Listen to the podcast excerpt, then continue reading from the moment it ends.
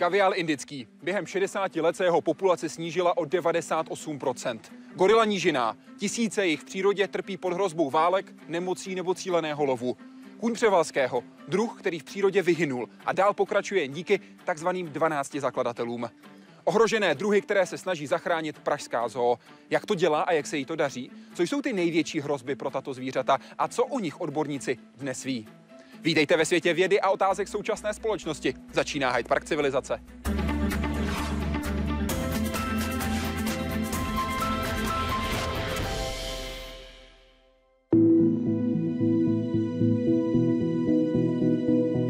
Pražská zoo. Její historie sahá až do konce 19. století a tvoří úspěchy i pády.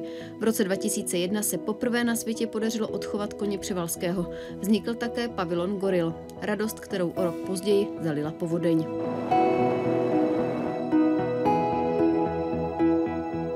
Zoo dnes to je víc než 150 expozic, 12 pavilonů, 691 druhů, 5007 jedinců. A počet zvířat rychle roste. Jen od začátku minulého roku se v zoo narodilo téměř 12 mláďat. Mezi nimi i některá výjimečná. Patří mezi ně určitě mládě tapíra čabrakového nebo mládě tapíra jihoamerického, hrabáče kapského a dokonce poprvé v historii českých a slovenských zoologických zahrad se narodilo mládě gibona stříbrného právě u nás. Od otevření na podzim 1931 navštívilo podle odhadů Pražskou zoo 57 milionů návštěvníků. Jen v roce 2014 1 milion 382 240. Jsme vlastně druhým nejnaštěvovanějším místem v České republice po Pražském hradě. Loni se podle cestovatelského portálu TripAdvisor stala Pražská zoo čtvrtou nejlepší zoo na světě. Veronika Kvaková, Česká televize. Vítejte přeneseně na severu Indie, konkrétně u řeky Chambal, tedy místa, kde je poslední divoce žijící skutečně velká kolonie tohoto tvora, gaviála indického. V Pražské zoo se ho snaží zachránit a proto je tady se mnou kurátor místní výstavy Petr Velenský. Vítejte, dobrý den. Dobrý den. Jsou rádi, že jsme tady? ne, to se nedá říct. Myslím, že jim to v podstatě jedno. Ta světla jim trochu vadí, ale naše přítomnost, ta jim nevadí určitě. Oni jsou ve svém živlu, jsou sebevědomí velcí, vědí, že nemůže nic ohrozit. Kdy se sem dostali do Pražské zoo? Do Pražské zoo přišli v lednu 2008 čili jsou tady sedm let. Díky čemu se vám je podařilo získat a odkud? Tak byla to dlouhá práce vyjednávání s Indií, konkrétně s Madras Crocodile Bank Trust, což je organizace, která chová gaviály, zachraňuje gaviály. A my jsme eh, získali gaviály na základě našeho příslibu právě, že se zapojíme do záchranných operací s gaviály. Na to se ptá konkrétně jeden z našich diváků, který by chtěl vědět, co dělá zoo pro záchranu gaviálů a jestli může udělat i něco on.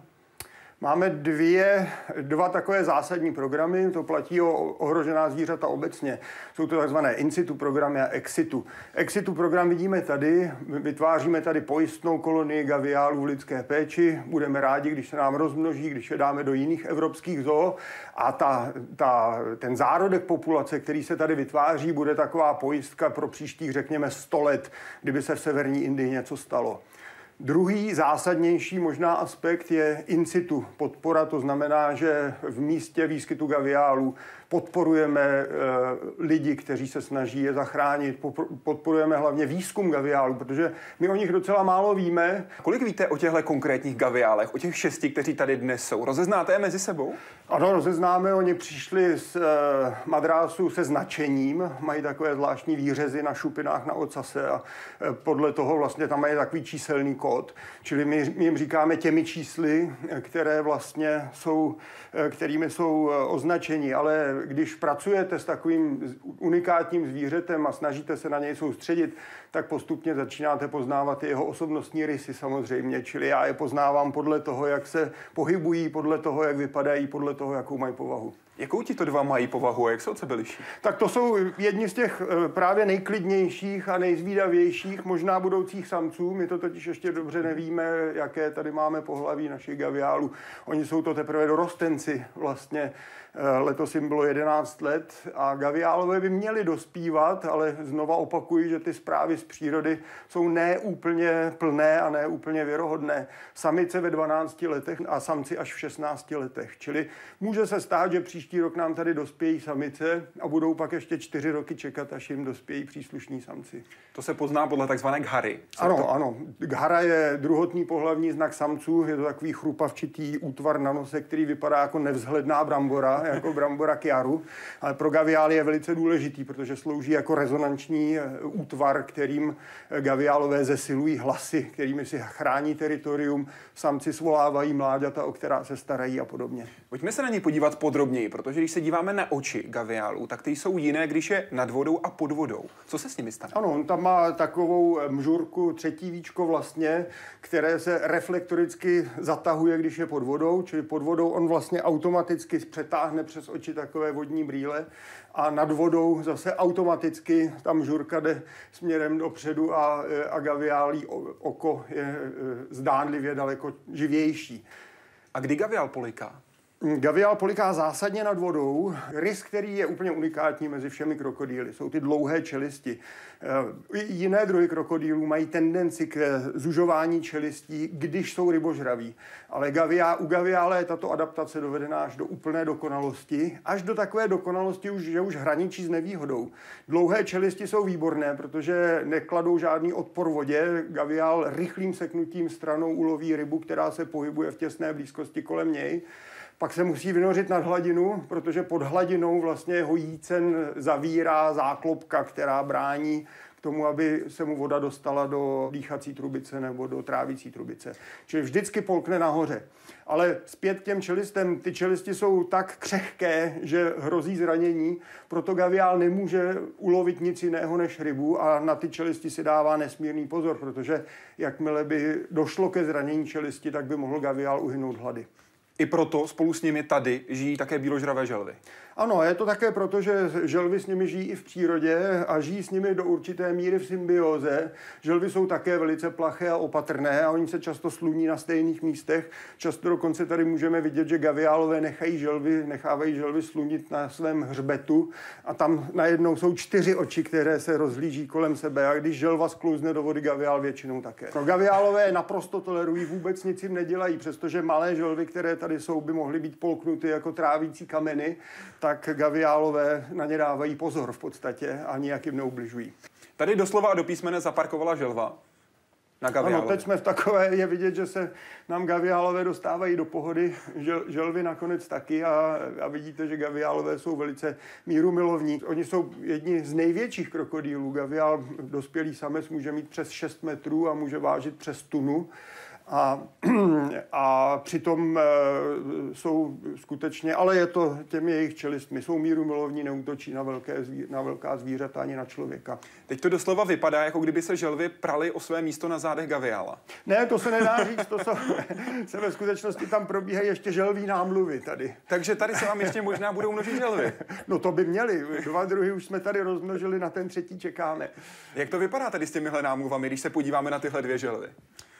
Ehm, samec je ten, který má černou hlavu a ten zkrátka tu samici neustále tak jako obtěžuje a snaží se na ní nějakým způsobem uchytit, aby mohl podsunout svůj ocas pod její. A námluvy ehm, těchto želv, to jsou zase taky kriticky ohrožená zvířata, bataguři, tak ty jsou doprovázeni taky intenzivním bubláním a nějakými zvukovými projevy, které k tomu patří. Dlužno dodat, že v tuto chvíli zdá se samec neuspěl. No, oni mají hlavně soumračnou aktivitu a samci neuspějí ve převážné většině pokusů pokusů.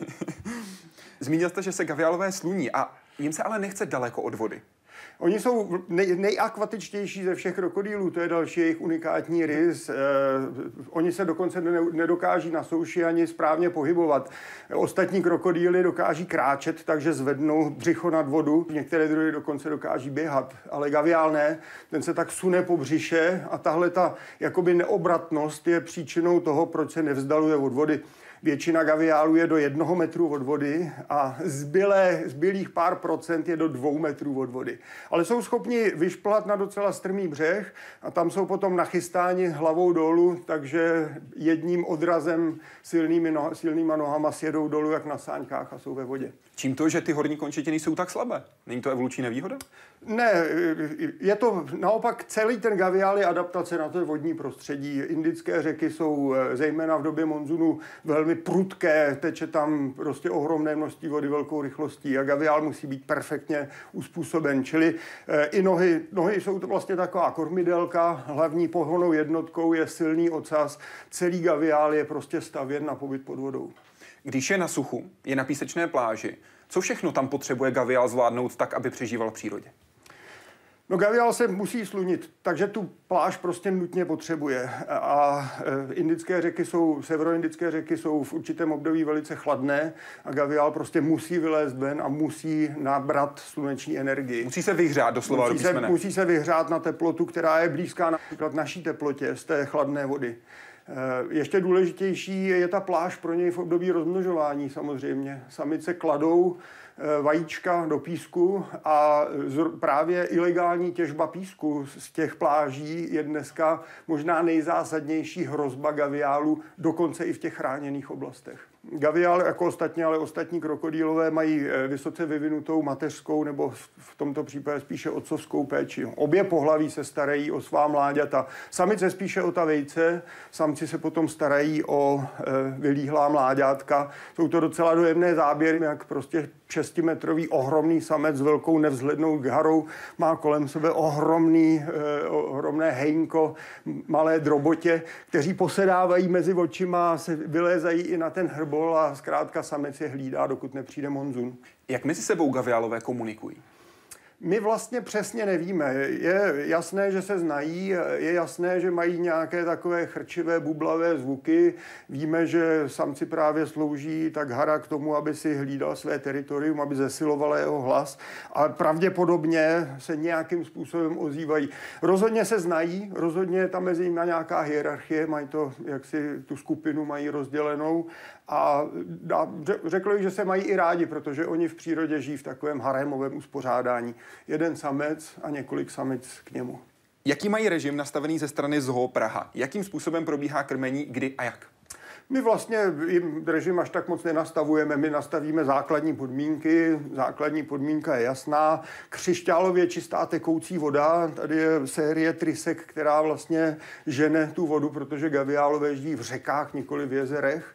Voda je filtrovaná, je zahřívaná zhruba na 27 stupňů a máme tu právě ty vyhřívané pláže, na které intenzivně svítí e, zdroje jak infračerveného, tak viditelného, tak ultrafialového záření, tak jako v přírodě. To je ten základní režim a gaviálové vlastně, e, trošku se tu liší zima a léto, protože to je normální i v gaviálí domovině, a krmení k tomu dochází jednou týdně. Eh, je to spíš o to, aby, že jsme potřebovali najít eh, ideální krmy, krmný režim, aby gaviálové nepřetloustly a aby nám pěkně rostly. Čili původně jsme zkoušeli dvakrát týdně, nakonec se ukázalo optimální krmení jednou týdně. Vždycky v neděli v půl čtvrté. Vždycky v neděli v půl čtvrté. Oni mají tu pravidelnost, vůbec zvířata jsou na to nastavená. Pravidelnost mají rádi, ten režim prostě pravidelný je posiluje v jejich jistotách, že jejich svět je vlastně v pořádku.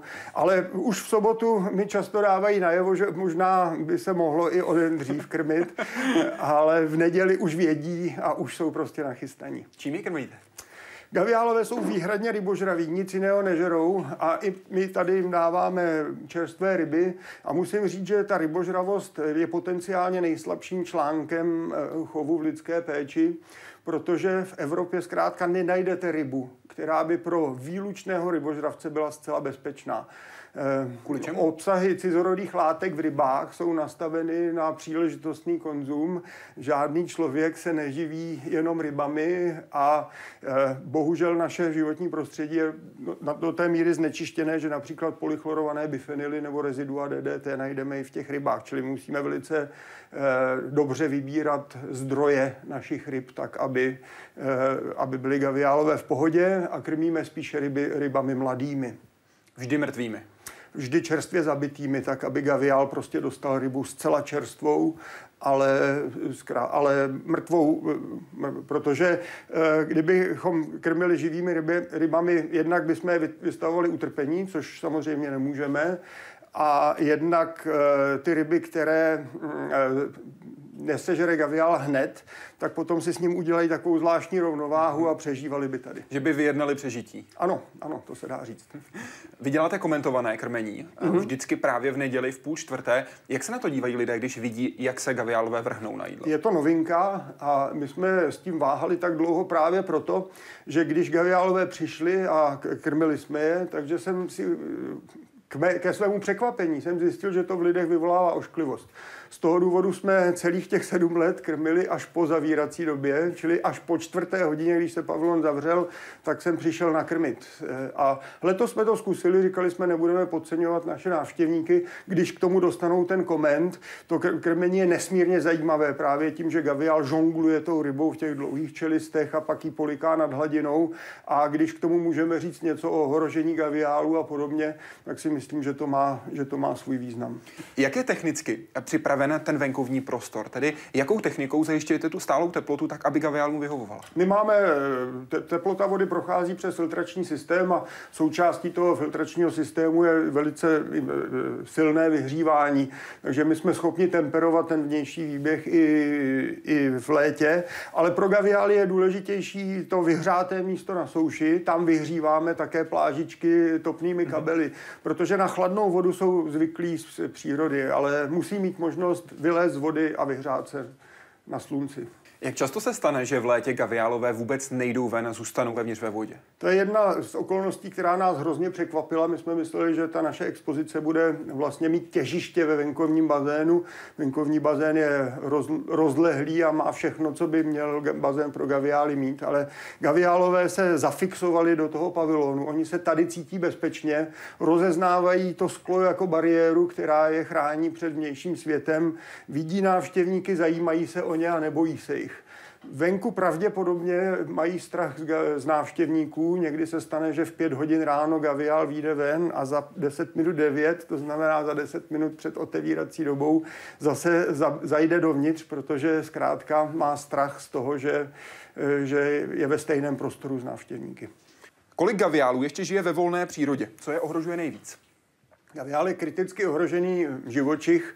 Eh, my rozeznáváme nebo známe zhruba 200 dospělých jedinců, kteří přežívají v přírodě a jsou schopni se rozmnožovat. Ještě víc varující než tato okolnost, ten prostý počet, je ten, že ta situace se nezměnila od 70. let. Gaviálové byli eh, jako kriticky ohrožení objeveni v 70. letech. Eh, od té doby jsou intenzivně chráněni v Indii. Vznikl velmi dobrý, rozsáhlý, rozsáhle chráněné území území na řece Čambal právě. Byly vypracovány na programy na vypouštění malých gaviálů, to znamená, že se sbírali, sbírala mláďata, odchovávala se v lidské péči do velikosti, kdy už nebyla tolik zranitelná, vracela se zpátky do řek. A před deseti lety gaviál byl považován za vlajkovou loď úspěšné ochrany eh, divoké, divoké přírody. Pak udělali indičtí kolegové znova průzkum a zjistili, že situace se nějak nezměnila a že vlastně opatření, která byla přijata, nefungují dobře. Dá se říct, že tak velký krokodýl v přelidněné Indii je problém. Eh, on přeci jenom Ganga eh, její přítoky, je to ta nejobydlenější oblast Indie a eh, tady ten gaviál se prostě chtíc nechtíc dostává do konfliktu s lidmi. Tedy člověk je největším nepřítelem z toho důvodu, že vytěžuje písky, případně mění toky řek, nebo příliš rozsáhlý rybolov, takže nemají potravu. Dnes to původní ohrožení gaviálů spočívalo zejména ve zničení těch řek. Když je ta řeka znečištěná, bez ryb, když je regulovaná, to znamená je spoutaná sítí přehrad, gaviál tam prostě není. To se stalo například na celé Ganze. V případě toho přítoku řeky Čambal, která je ve velice nepřístupné oblasti, ta oblast byla dlouho ovládaná bandity, je to jedna z nejnepřístupnějších oblastí v severní Indii, proto tam Gavial přežil. Čili tam by se mu zdánlivě mohlo dařit dobře, ale samozřejmě ty tlaky té populace pořád přetrvávají. Lidé potřebují v řece brát vodu na zavlažování polí, potřebují tam lovit ryby, i když je to zakázané. Eh, ty místní komunity musí najít nějakou křehkou rovnováhu mezi vlastním zajištěním základních potřeb a mezi nevyhubením gaviála samozřejmě. Ale pak eh, daleko horší jsou ilegální aktivity, které jsou vedeny komerčními zájmy a z toho je nejhorší momentálně ta těžba písku. Eh, prostě v momentě, na, tě, na té řece je omezený, omezené množství pláží, kde mohou samice klást vejce a když jsou vytěženy, protože rostoucí aglomerace potřebují beton a toho písku je v severní Indii málo, eh, tak, eh, tak samozřejmě samice nemají kde klást a ta populace se zmenšuje.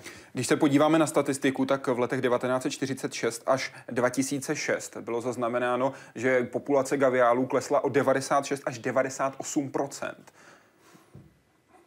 je to přesně tak a teď se nám zastavila na, tom, na té kritické dolní hranici a, a nedokáže se prostě od ní odpoutat.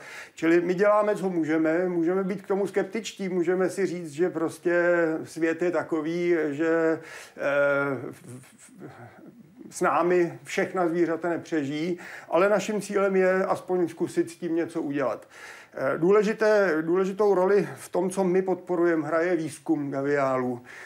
My eh, přispíváme na odchyt gaviálů a jejich vypavování vysílačkami.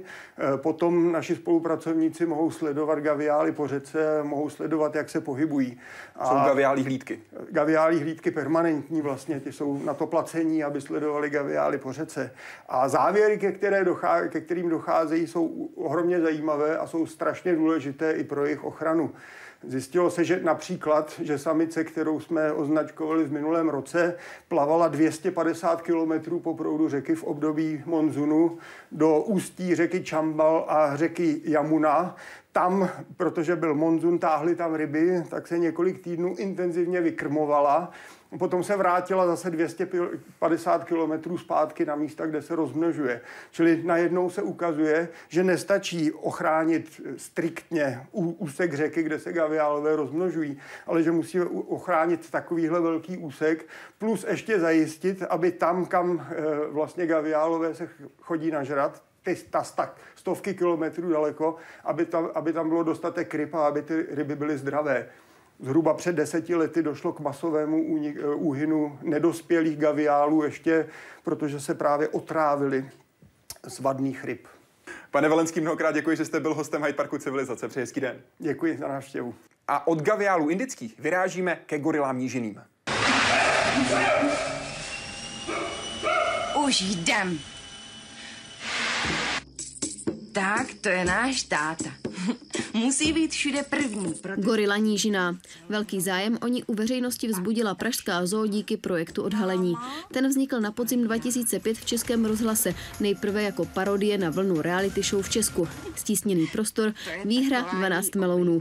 Trefné paralely přilákali řadu fanoušků. Třeba porod samice Kamby v dubnu 2007 sledovalo online na internetu v jedinou chvíli přes 7500 diváků. Brzy ráno začal porod рот. Jenže mládě se rodilo v obrácené poloze, tedy nožičkami napřed. Popularizace života gorily nížiné, podpora výzkumu a jejich ochrany v přírodě.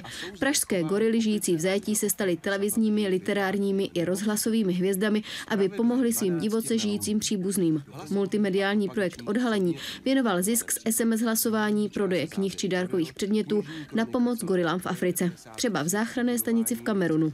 Pro nás je 4 tisíce dolarů hodně peněz, za které můžeme vylepšit životní podmínky našim gorilám. Březen 2010. Po víc než čtyřech letech končí nepřetržitý videopřenos z gorilího pavilonu na stránkách Českého rozhlasu.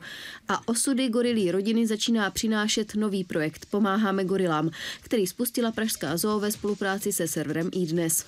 A se mnou je v pavilonu Goril Hanna Geroldová, koordinátorka In situ projektu Zoo Praha. Hezký den. Dobrý den. A kdo je tady s námi? Richard tady, tady vládne? Ano, Richard tady vládne jako každý den.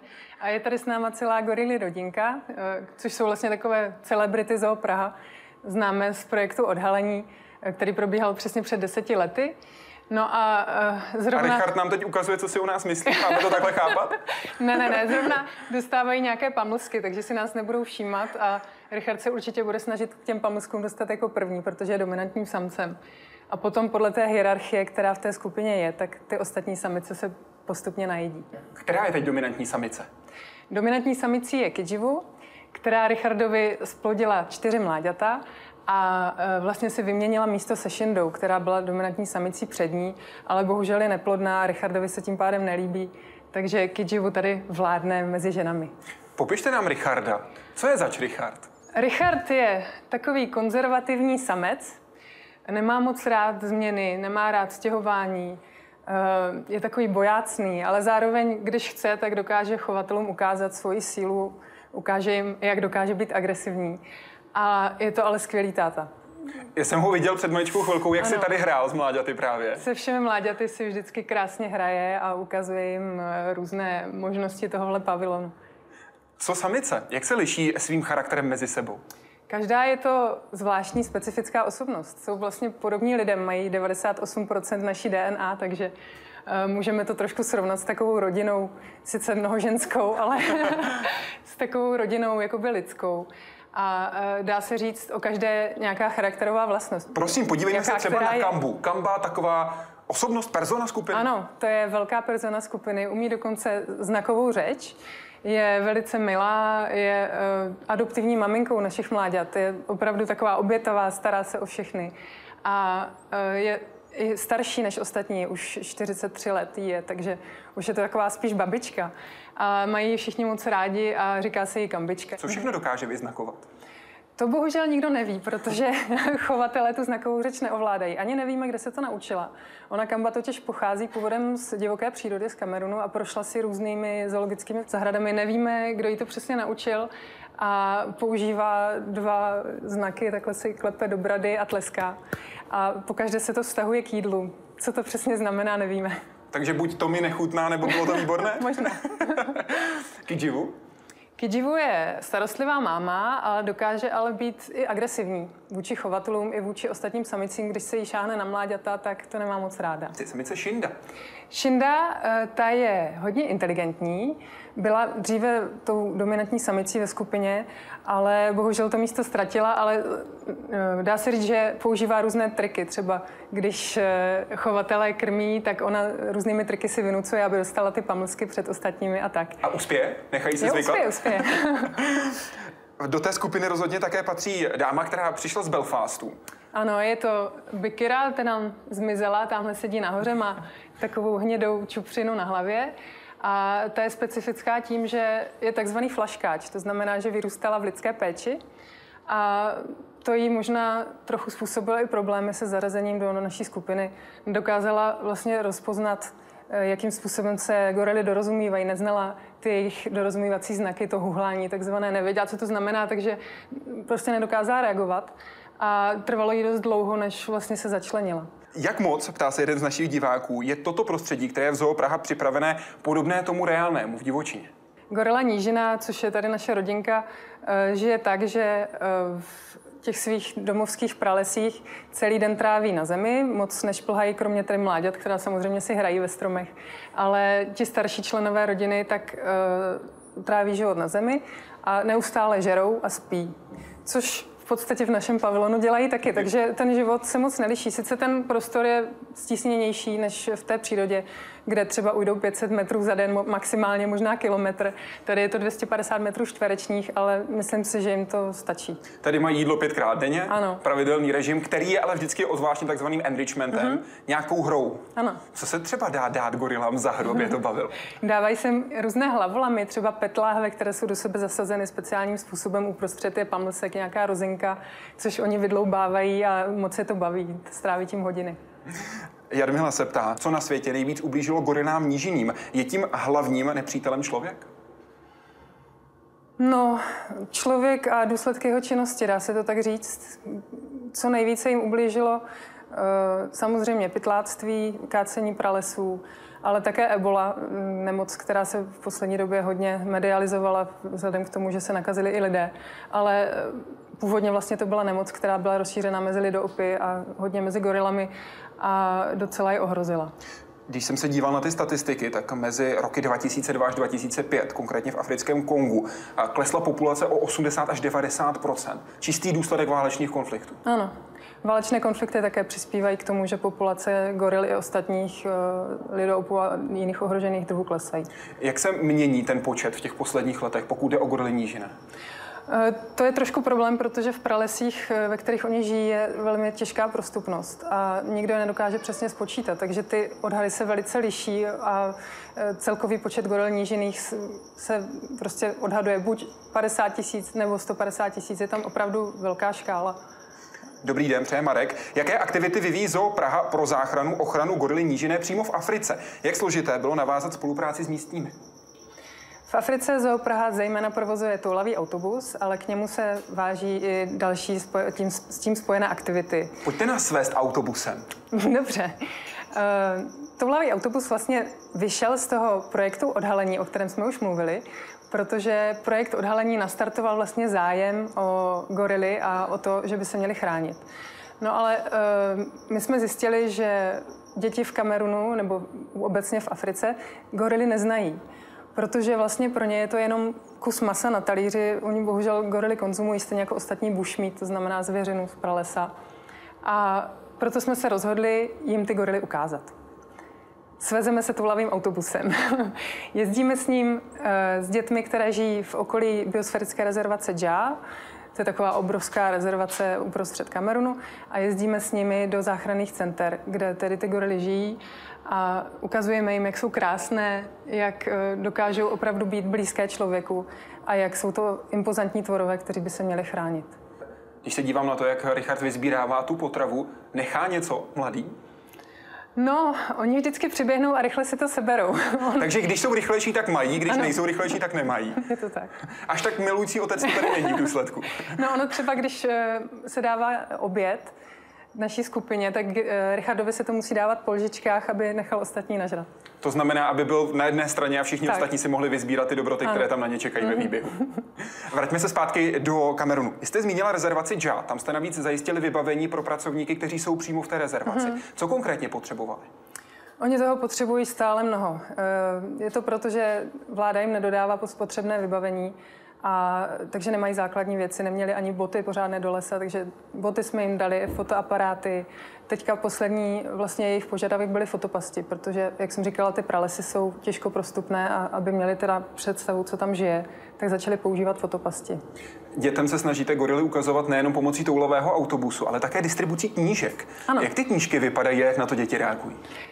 Distribuujeme knížky pohádek a ty pohádky jsou o moje, která byla vychována tady jako první mládě v České republice, o tom, jak potkala mravence, o tom, jak potkala jiné zvíře a eh, jde o to přiblížit jim gorily, přiblížit jim to, jak se chovají. Ukázat jim je víc jako člověka, víc jako osobnost, ano, nikoli jen tak. jako zvíře. Ano. Daří se to? Jak na to děti reagují? Eh, děti to milují a nejenom děti. Zjistili jsme, že knížky se přečítají tím, kdo umí číst i dospělým.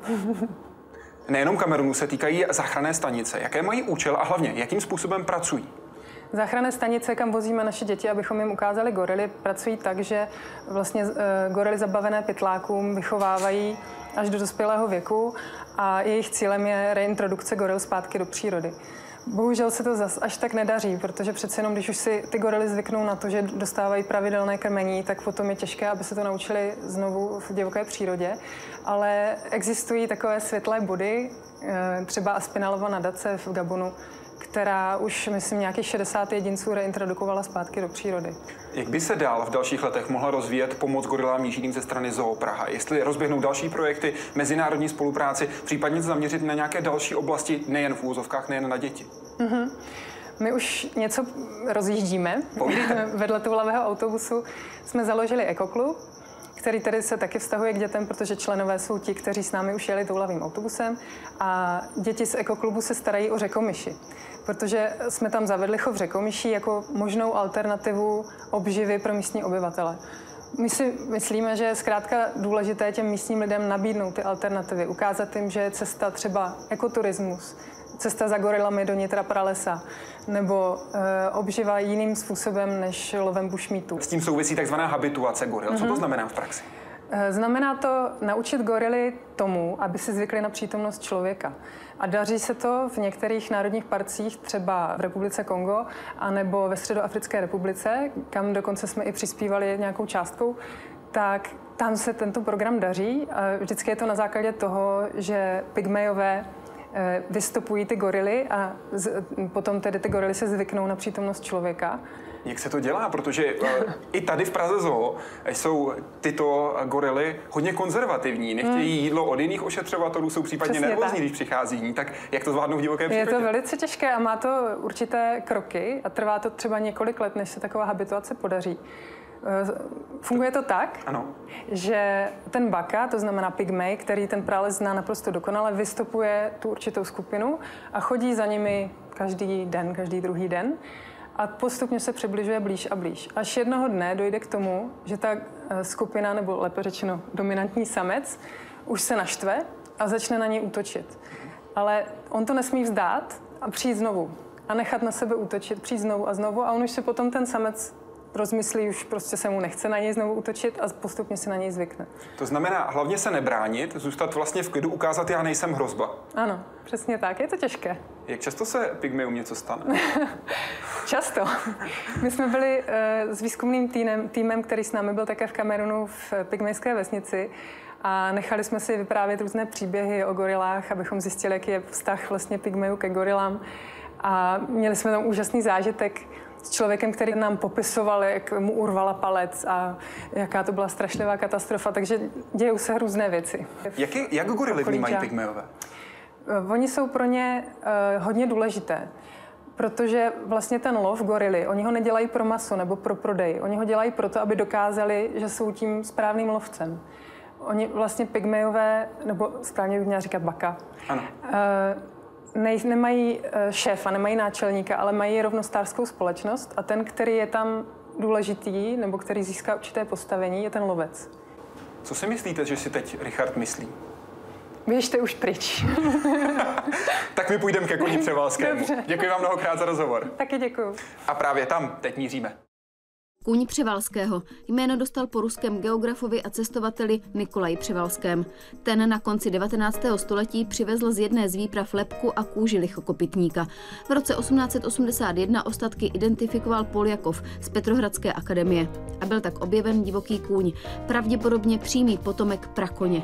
Následovaly výpravy k pozorování i lovu nově popsaného zvířete.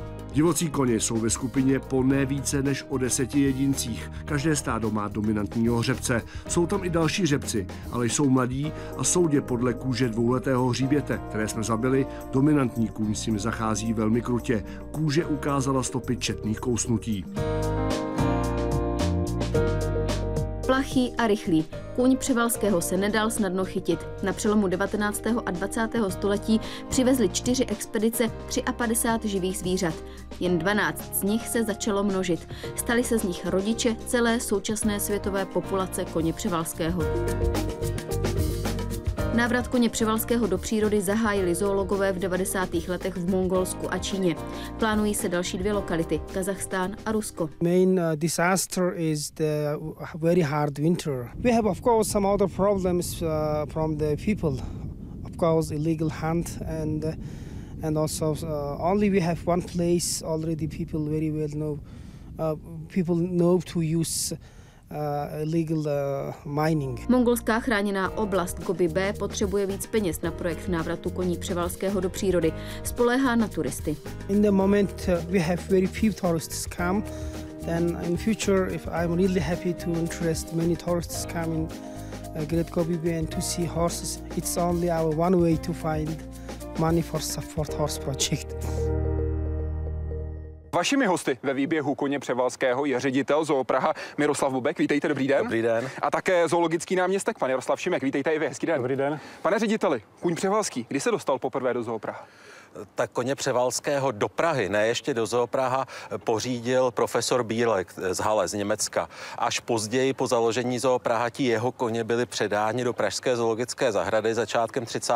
let a tím začíná ta jejich slavná historie chovu tady v Pražské zoologické zahradě, protože Zoo Praha potom po válce byla jedním ze dvou chovatelských zařízení, kde ty koně eh, byly, řekněme, životaschopní, byly, byly schopni rozmnožování, byly perspektivní, takže Zoo Praha a Mnichov jsou ti, kdo koně Převalského zachránili. Vlastně už od začátku 19. století ti koně byli na hraně přežití a skutečně potom tedy už byli definitivně vyhubeni v 70. nebo na sklonku 60. let minulého století. Proto dnes můžeme mluvit o takzvaných 12 zakladatelích.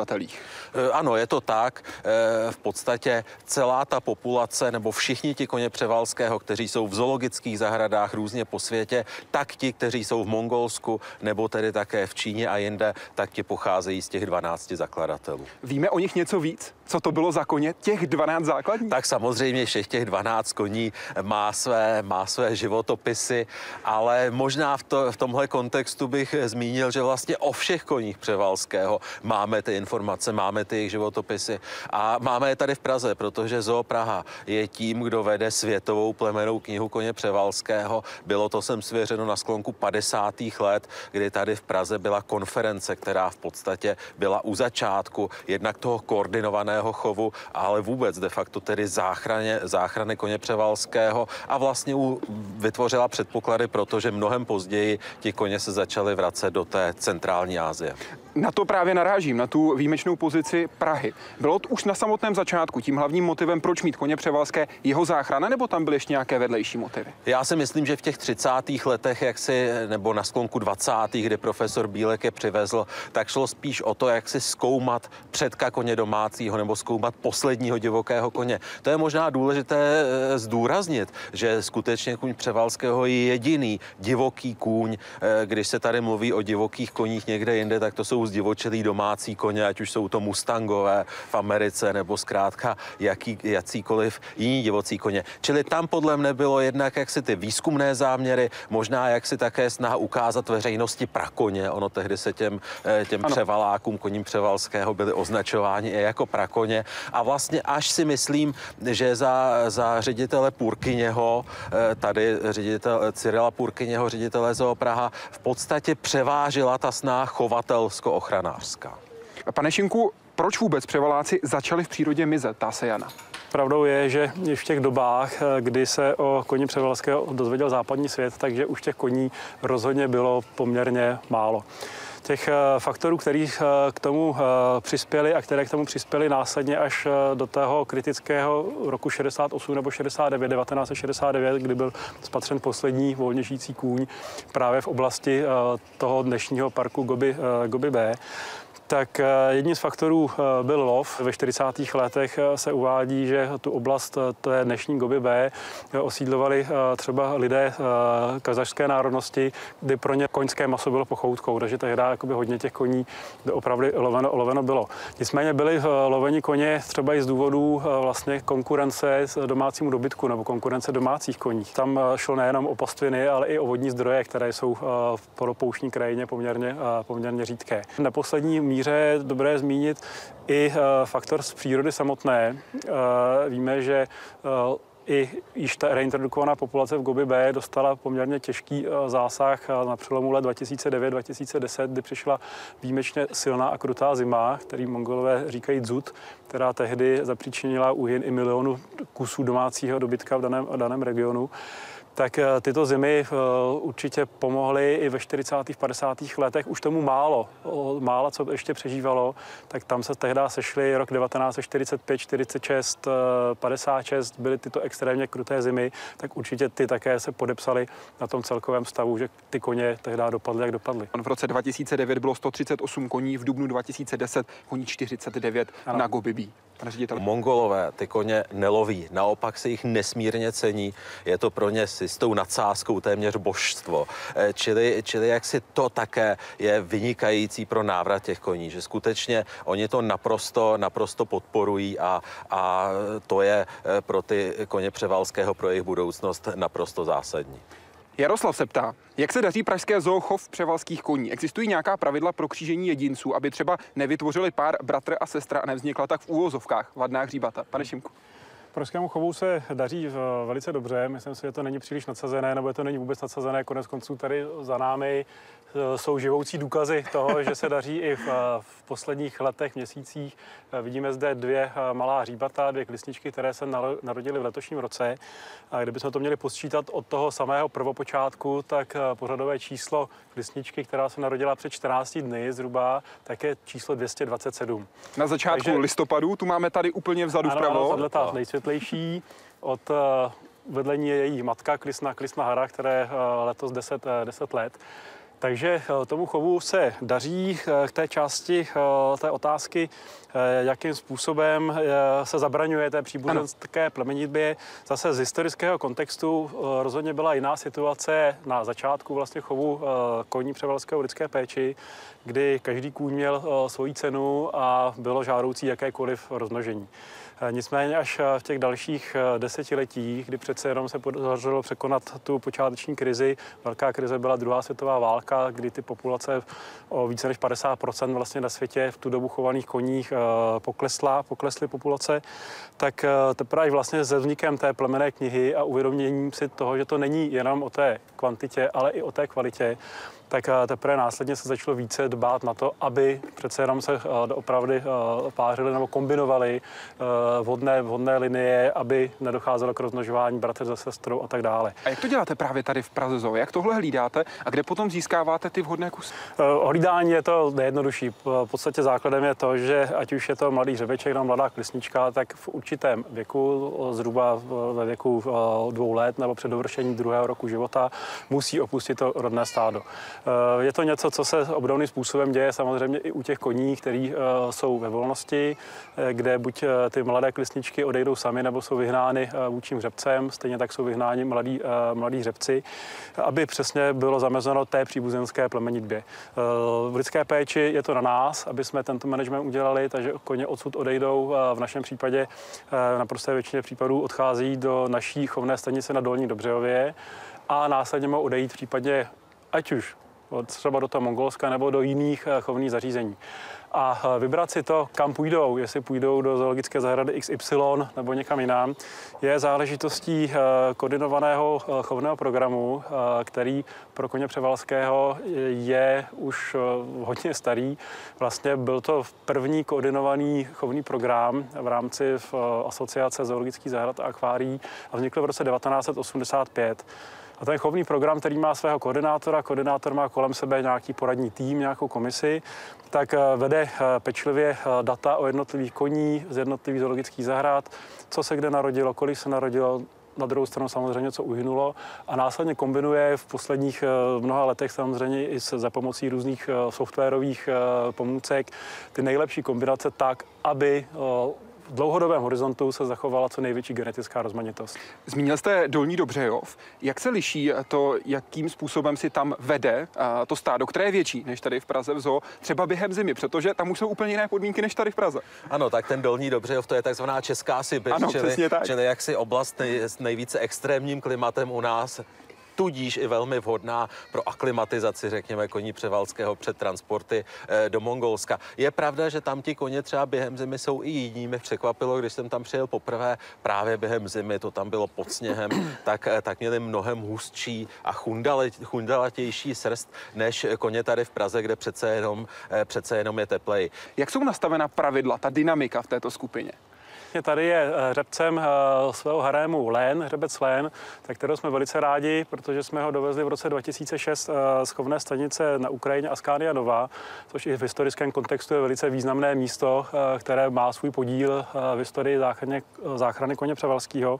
Byla důležitá ho, také jeho genetická ano, výbava. Ano, přesně. Tehdy jsme ho dovezli právě na doporučení toho Evropského chovného programu, protože to je kůň, který ve svém rodokmenu nemá ještě příliš rozšířené geny ve srovnání s ostatními koňmi eh, v té době na současné době žijícími v Evropě. To byl jeden z těch argumentů, proč eh, jsme se za ním vydali na Ukrajinu a přivezli jsme ho. On je eh, vedoucím koněm ve stádě, nicméně jenom co se týká té reprodukce. Mm-hmm takovou tou hlavní vůči osobností není, není ten hřebec, ale je to jedna z těch dvou klisén a to je klisna, klisna Jessica, což je v tuto chvíli kobylka tamhle, která je před tím, před tím lenem. A je tomu tak eh, často i v těch přírodních harémech, že jedna věc je ten hřebec, který se nějakým způsobem stará o ten harém, ale vždycky je tam i nějaká vůči klisná. Mm-hmm. Ale kde je to třeba ona, která určuje, kam to stádo půjde, nebo kdy se opustí napajedlo, nebo kdy se opustí nějaká, nějaká pastvina. A ten hřebec potom v úzovkách poslušně kluše za nima, nebo si hlídá i z nějakého uh, rozestupu. Pak je tu klisná hara, uh, která je v srovnání s tou Jessicou rozhodně, pokud můžeme použít ta lidská srovnání, taková přátelštější mm-hmm. vůči, vůči chovatelům. No a pak jsou jsou to ty dvě, dvě hříbata a jsou to právě hříbata, která si kdy najdou svoji cestu k Lenovi, takže to, co Helenovi nedovolí uh, ty jeho vlastní partnerky, tak potom si sociálně, sociálně užívá vzájemné jako okusování srsti nebo podobné prostě vazby v té skupině s, s odrůstajícími říbaty. Martin píše, četl jsem různé články o transportech koní převalského ze zoo do Mongolska. Vždycky jsem si říkal, že zatím musí být opravdu dobrá příprava. Můžete prosím popsat, jak dlouho trvá a co obnáší příprava jednoho transportu? Může se stát, že se něco nepovede, pane řediteli? Takže se něco nepovede, to se stát může a jakkoliv zatím tedy jsme všechny ty koně přepravili do Mongolska v pořádku, tak, tak jedno, je, jednou přijde okamžik, kdy se to nepodaří. To prostě je věc, je věc statistiky. Pokud je o ten první transport, sport, tak ta myšlenka byla poprvé vyslovena začátkem prosince 2010. 2010 a v červnu 2011 se uskutečnil ten transport. Eh, při tom zpětném pohledu tedy musím říct, že to bylo s velikou dávkou štěstí, že se to podařilo všechno zařídit. V každém případě eh, de facto tedy přípravy na další transport u nás začínají se skončením toho transportu předchozího. Vlastně je to tak, že třeba i letos, když jsme, když jsme přiletěli z Mongolska, tak já jsem ve Kbelích eh, s vojáky s letci začal řešit už ten další transport a to též kolegové kolegové tady, ti už vlastně třeba i věděli, které koně přivezou do Dobřejova, kdy asi tak a podobně. Čili ta příprava je skutečně nesmírně komplikovaná a vlastně e, má několik takových těžišť. Jednak samozřejmě je to výběr těch koní a vůbec potom zacházení s těmi koňmi.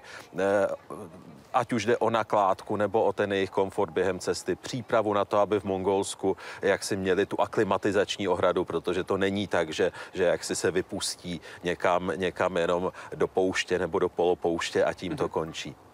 Čili jeden, jeden balík jsou ti koně, druhý balík je veškerá dokumentace spojená s převozem eh, těch koní, čili veterinární povolení a podobně. Další je samotný ten let, vždyť si vezměme, že to je vojenské letadlo, které letí na jiný kontinent, na ohromnou vzdálenost a nejenom, že nepřistává na letišti vstupu, jak to, jak to standardně má být, dokonce nepřistává ani na mezinárodním letišti a co víc, nepřistává ani na letišti, které by mělo spevně jinou přistávací plochu. Čili představte si, co tohle to obnáší, jak administrativně, tak ale i organizačně. Třeba, aby tam byli hasiči. Mm-hmm. Svého času tam přijížděli hasiči z ohromné vzdálenosti, potom mongolové v tom, v tom Bulgansumu vlastně pořídili hasičský vůz de facto motivování tím, že tam přistává ta kasa s koňmi. A takhle bych mohl strašně, strašně dlouho pokračovat. Je to zkrátka složité a vždycky, ale se vám stane něco nepředvídaného. Mm-hmm. Jednou prostě v Rusku chtějí chtějí, abyste ty koně vyložili, aby si je prohlédli jejich veterinář. Jindy máte v poušti v Mongolsku záplavy a musíte hledat náhradní cestu. Pojďme se podívat na to, co potom dělají koně, když už přiletí na místo, protože tam probíhá aklimatizace. Kde přesně, jak dlouho a jakým způsobem? No tak eh, probíhá to tak, že tedy to letadlo přistane, ty koně se ještě převezou ano. auty, což také nebývá úplně jednoduché a vypustí se do takzvané aklimatizační ohrady. To je poměrně velká ohrada, určitě tedy větší než tenhle náš výběh, kde ti koně mají k dispozici takové přístřežky, kde se mohou schovat před extrémním počasím. Přece jenom to Mongolsko, rozdíl mezi létem a zimou, ten může být třeba 70 stupňů. Takže, takže jednak, aby byli přece jenom trochu chráněni, jednak tam jsou přikrmováni a jsou pod kontrolou. Bývají tam různě dlouhou dobu, obvykle téměř rok e, po tom transportu, že se vypouštějí až, až tak jaksi na jaře nebo dokonce i začátkem léta roku následujícího. Ale jak si člověk míní, život mění, tam opakovaně došlo k tomu, že třeba divocí hřebci k těm klisnám, protože my jsme převáželi klisny do Goby B vždycky, ano. těm klisnám přivezeným od nás se nějak dokázali dostat, čili tam žili, žili s nimi nebo byli pak vypuštěni dřív. I, i letos už, už některé z těch klisen jsou vlastně ve volné přírodě, ale mají možnost se do té ohrady eventuálně, eventuálně vrátit. Čili to se liší také případ od případu. Vy jste zmínil to místo Gobi B, místo, které je velmi důležité pro přežití druhu kůň převalský. Je to ta originální v úvozovkách pustina tohoto druhu? Ano, je. Je to oblast, kde skutečně víme stoprocentně, že ti koně žili. Já teď, když jsem byl naposled v Mongolsku, tak jsem se o to víc zajímal, mluvil jsem i s některými historiky a podobně a oni analyzovali třeba jména některých míst, některých lokalit a skutečně tam ten tah, ten divoký kůň se i v těch názvech objevuje. Čili když odhlédneme od všeho ostatního, tak i takhle to, to eh, potvrzení eh, potvrzeno máme tímhle způsobem. Tam ale nemíří koně jenom z Evropy. Do budoucna by mohly mířit i přímo z Mongolska.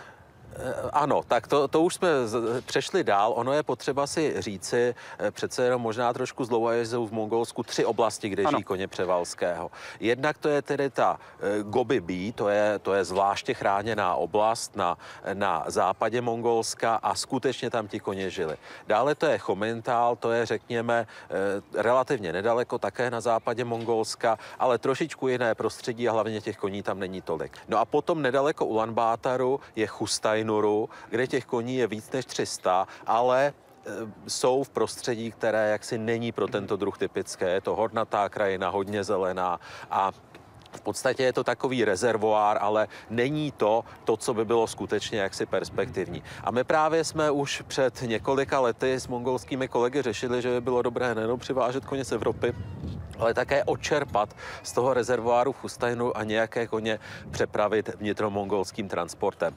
To, to samozřejmě je spojeno s různými komplikacemi, ale podle toho, co jsme dohodli s ministrem životního prostředí Mongolska před eh, asi šesti týdny, tak skutečně by příští rok mohl proběhnout ještě ten vnitromongolský transport. Čili když všechno dobře půjde a víme, co se teď ve světě děje, čili může nám to leco zmařit, ale když to dobře půjde, tak bychom čtyři koně přivezli do Goby B.